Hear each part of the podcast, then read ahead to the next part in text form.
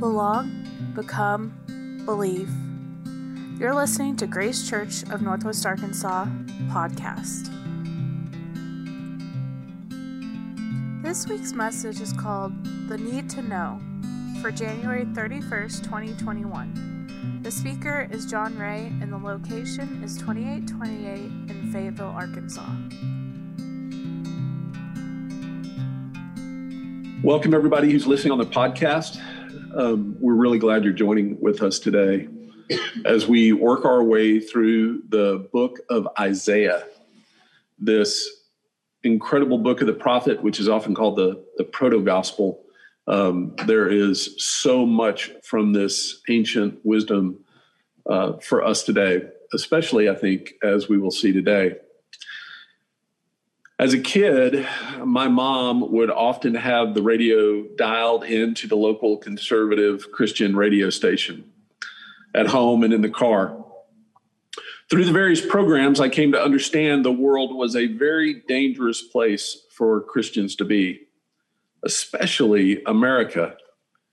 I learned that America had been founded by God and by Christians as a refuge from evil forces and was the lone bastion of freedom in the world. America was portrayed as surrounded by other countries who had either been compromised or, or who were actively seeking our destruction. And in addition to those external evils, there were enemies within who were trying to destroy what had been built by our God fearing forefathers. When I got old enough, I even started to support some of these groups with my own money, reading their literature, um, and feeling powerful with this knowledge. Knowledge that I was assured was true by those who proclaimed it. And in a major part, argued that this evidence was verified by how many people were against it. I remember how this made me feel special, included in some special secret that one day would be revealed and everyone would be forced to admit it was true. It felt good to be so certain. It felt powerful to have such knowledge. It felt comforting to have the sense of control that it provided. And of course, it was all wrong. The truth about our history and how God works among us, among nations and peoples, is much more complex and ultimately much more hopeful. The truth that, that God is actually the center of this history, not any nation or movement or political party or secret theory, but it would take years for me to see that, years to deal with the implications. I'm still dealing with much of it today. But this work is worth it because only when we let go of the conspiracy theories, the false narratives, the perverted promises of exceptionalism, can we begin to encounter the deeper truth. But look, this is not a new problem or a uniquely American one, it's a human one. And God has been addressing it for a very long time, as we'll see within our text this week. So let's lay aside our tinfoil hats for a moment and dig into what the word says about this. Now, if you've been with us, you know that we're working our way through Isaiah. We're landing on chapter 8 this week. And this is how it starts. This is the prophet Isaiah speaking. He said, The Lord told me, Take a large tablet and inscribe the words on it with an ordinary stylus. And then he gives this name in ancient Hebrew that means one hastens to the plunder, one hurries to the loot. That's what the name literally translates at. He said, Then I will summon as a reliable witness you, Uriah the priest and Zechariah the son of Jeberechiah. It says, Then I had sexual relations with the prophetess. She conceived and gave birth to a son. The Lord told me, Name him this name that means one hastens to the plunder, one hurries to the loot. For before the, no, the child knows how to cry out, my father or my mother, the wealth of Damascus and the plunder of Samaria will be carried off by the king of Assyria. And the Lord spoke to me again These people have rejected the gently flowing waters of Shiloah, which is the pool of Siloam, the main water source for ancient Jerusalem. And then the next few verses goes into how this judgment was going to come. It was going to overwhelm them like the waters of the Euphrates River. And then it picks up again in verse 11. It says, He told me, He took hold of me firmly and warned me not to act like this people. Now, listen to this in verse 12. If this doesn't sound familiar, do not say conspiracy every time these people say the word. Don't be afraid of what scares them. Don't be terrified. You must recognize the authority of the Lord who commands armies. He is the one you must respect. He is the one you must fear. He goes on, He will become a sanctuary, but a stone that makes a person trip and a rock that makes one stumble. To the two houses of Israel, he will become a trap and a snare to the residents of Jerusalem. Many will stumble over the stone and the rock and will fall and be seriously injured and will be ensnared and captured. Tie up the scroll as legal evidence, seal with the official records of God's instruction, and give it to my followers. I will wait patiently for the Lord who has rejected the family of Jacob. I will wait for him. Look, I and the sons whom the Lord has given me are reminders and object lessons in Israel, sent from the Lord who commands army, who lives on Mount Zion. They will say to you, Seek oracles at the pits used to conjure up the underworld spirits from the magicians who chirp and mutter incantations. Should people not seek oracles from their gods by asking about the dead, asking the dead about the destiny of the living? Then you must recall the Lord's instructions and the prophetic testimony of what would happen. Certainly, they will say such things because their minds are spiritually darkened. They will pass through the land destitute and starving. Their hunger will make them angry. They will curse their king and their God as they look upward. When one looks out over the land, he sees distress and darkness, gloom and anxiety, darkness and people being forced from the land. Pretty heavy stuff, but incredibly applicable for where we are today. We see once again in Isaiah, once again in the word, that the invitation to follow God is an invitation to live by faith in God, not by sight not by what we see, not by not by the rumors that people spread, and certainly not by looking to the dead, to magicians, to spirits to guide us. No, rejecting all of those to walk by faith. You see, conspiracy theories, special knowledge, and supernatural sign seekings are all ways of shunning truthful encounters with the living God and the invitation to live by sacrificial faith. These things must be recognized and rejected for the dangers they present. We see in here that conspiracy theories and this necromancing, witchcraft, they are closely related in this as a way of rejecting faith in God.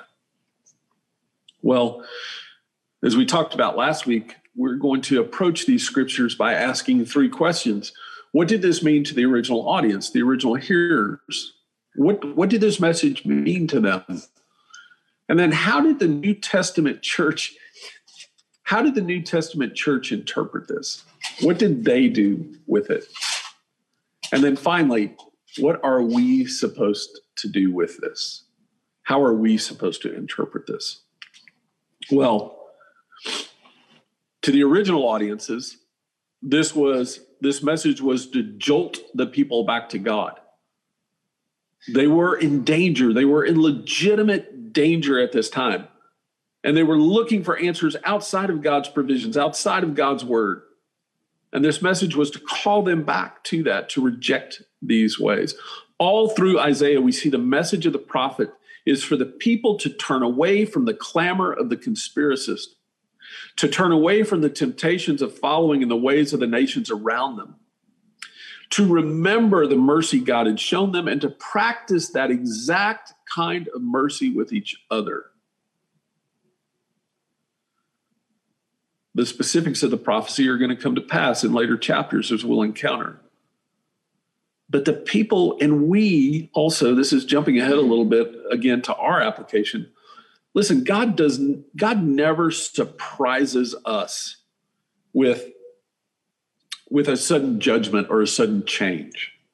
Now we encounter many surprises, but God's mercy is always given towards us. An ample, sufficient warning and instruction is always available to us. Well, what did this mean to the first Christians? Well, we see Jesus quoting the scripture about himself.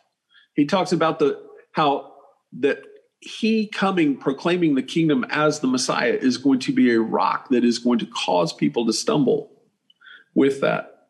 And the, the early church saw this and they identified Jesus as that rock that makes men stumble. They saw that the way the kingdom of God was working through Jesus didn't look at all like the workings of empire or the conspiracists. Both of those ideas, the empire and the conspiracists, they're rooted in violence and the exalting of one group at the expense of another. They understood that Jesus was this Messiah that was foretold, that he embodied the kingdom that was truth and light and life. Well, what does this mean for us? Well, we're often tripped up by the exact same thing, aren't we? And I want to say this too this is a very personal issue for many of us who are part of Grace Church. I can't tell you how many conversations I have, people dealing with family, close friends, coworkers, neighbors who have been caught up in the lies and the manipulations of conspiracists and crackpots, talk radio egos, and cable news evangelists. It's destroying long established relationships in our society right now, and it must be called out and addressed. You see, at the core of the conspiracies is a rejection of that subversive, quiet, costly call to the kingdom of God. It's a judgment that the way of Jesus is not enough. As we talked among the, the teaching team this week, Becky brought out that often this conspiracy, the, the people who adhere to these, who get sucked into these conspiracy theories, that, that that's rooted in a pain they have in their own lives that they don't know how to deal with. And so they're projecting it outward. Bailey talked about how people run after these things because it seems that God is not enough. And in truth, isn't that the question we're all tempted to ask? The eternal question is God enough? Is what God has said enough? Are the promises of God enough? Or do, do we need to do something more that we can manipulate, that we can control, that we can put our faith in. Because as soon as we take that faith out of God and put it in something else, we are declaring that God is not enough. And Becky pointed out that oftentimes the people who are driving these conspiracy theories, the ones who are profiting from them, they're people who have fear or, who live in fear of having their power taken away, their voice taken away, their perceived position taken away. And they're manipulating others for their own profit. And that's what makes this doubly damnable are the people who are profiting off selling these lies, these conspiracy theories. Laura noted that the conspiracy theories replace a challenging mystery because, listen, the kingdom of God is a mystery. The kingdom of God is hard to wrap our brains around sometimes. And so we exchange the mystery of God, the challenging mystery, with a comforting mystery. A mystery that, hey, somehow we're on the inside. Somehow we have the secret knowledge. Somehow we're on the in group and we're going to be saved from these other things that are happening that scare us so badly. It's a way to deal with this turmoil and discomfort. And, and there is no doubt that as a world, we are in a very discomforting time in many ways. But there is such danger in this rejection. Jane asked the question what happens when we just let the conspiracy theories happen? Well, unfortunately, we have a long history of knowing exactly what happens. We know that truth is lost, people are plundered, thieves loot, and in the worst case, we end up with Jim Jones in Guyana, David Koresh in Waco, and whole societies at odds with one another. We have to ask, as Alex said this week, what really motivates us? Are we to respond like like Laura said? She she pointed out that the conspiracy theories response is the exact opposite of Shadrach, Meshach, and Abednego. In Daniel 3, we see these three men and they say, they say God will deliver us, but even if he doesn't, we're going to praise God. The conspiracy theories say we will deliver ourselves. God has given us this, this message and we will deliver ourselves to the destruction of anyone else. Well, just like in Isaiah's time, the conspiracists and the occultists claim only claim that they are the only ones who have this enlightened view. They're the only ones who know what's really going on in the world. And that what almost everyone else knows is a lie. That the knowledge available to the average person, to the unenlightened, is unreliable. This obsession with these wild speculations saps away any energy from the daily, often monotonous practices of following Jesus the practices of caring for the stranger and the refugee, the prisoner, the sick, the hungry, the thirsty, the, ne- the naked, the oppressed, the enslaved, the widow, the orphan, and all of those who are oppressed. It's so much easier to spread rumors and like click on information, the secret information about some fearsome secret cabal that controls everything and everyone. So much easier to click on that. It's so much easier to share that and not do anything about the reality of those around us who need us, the oppressed and the suffering. So much easier to imagine that we're on the inside of this secret knowledge. We're one of the select few who really get it, and everybody else is just blind.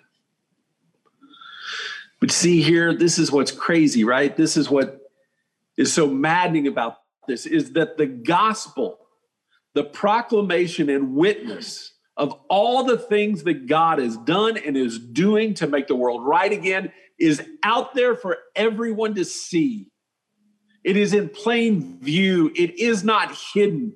You do not need some kind of special guru to tell you about this. No, it is evident and its proclamation is universal. God doesn't hide his secrets of salvation. He does the exact opposite. He says, share them abroad, give them to everyone. All are welcome and included. It's funny because the true conspiracy, and I, and I hesitate to use that word, but the true conspiracy is that God always has been and is right now working out to end all evil, to set captives free, heal the sick, and enlighten everyone with the knowledge of God. That is the thing that has been going on, undermining and subverting the kingdoms of this world. Well, how does this, how do we live this out at Grace Church? How do we practice this? Well, the seductive allure of huddling up as a group of selected people of special people with special knowledge who share a secret is remedied by our consistent practice of radical hospitality and inclusion.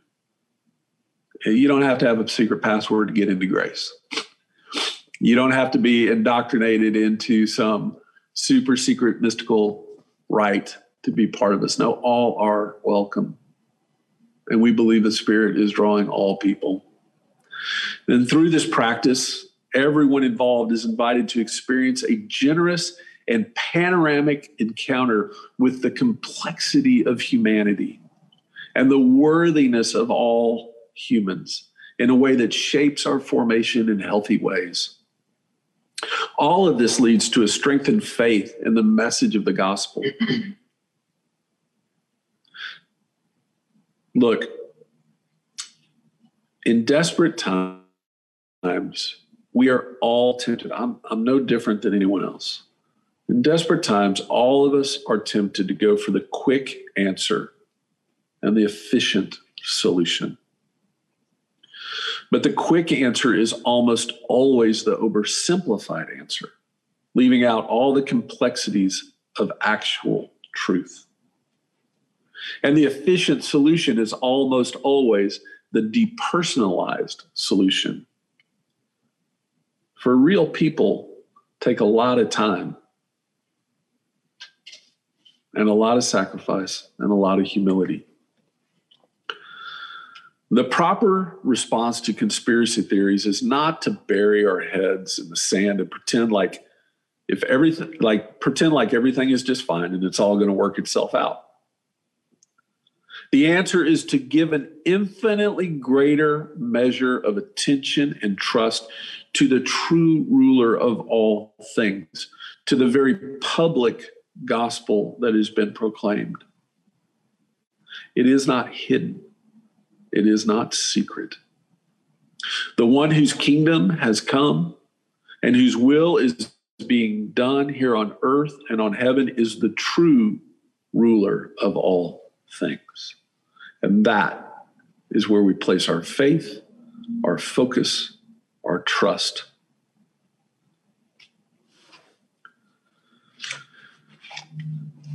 Again, conspiracy theorists and cults all alike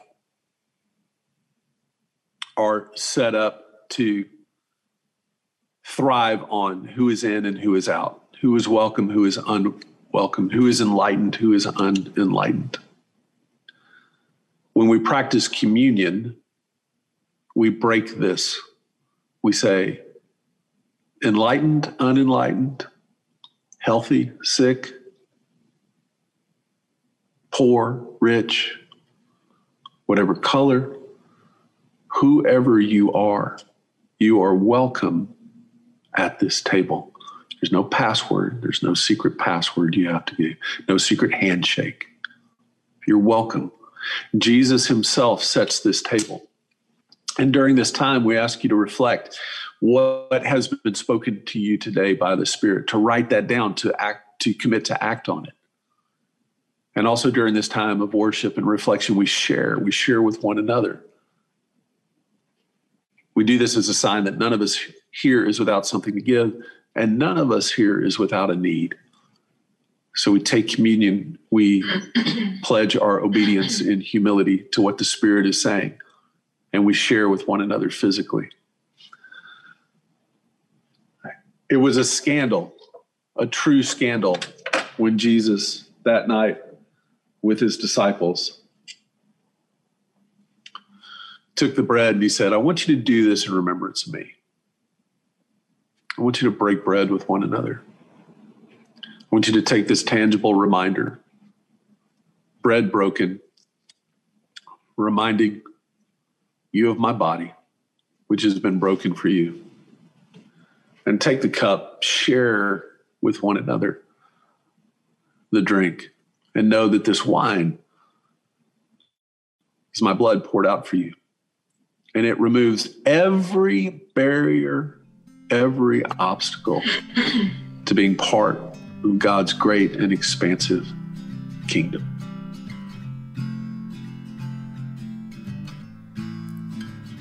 Thank you for listening to Grace Church of Northwest Arkansas podcast. You can find more about us online at gracechurchnwa.org. Grace and peace.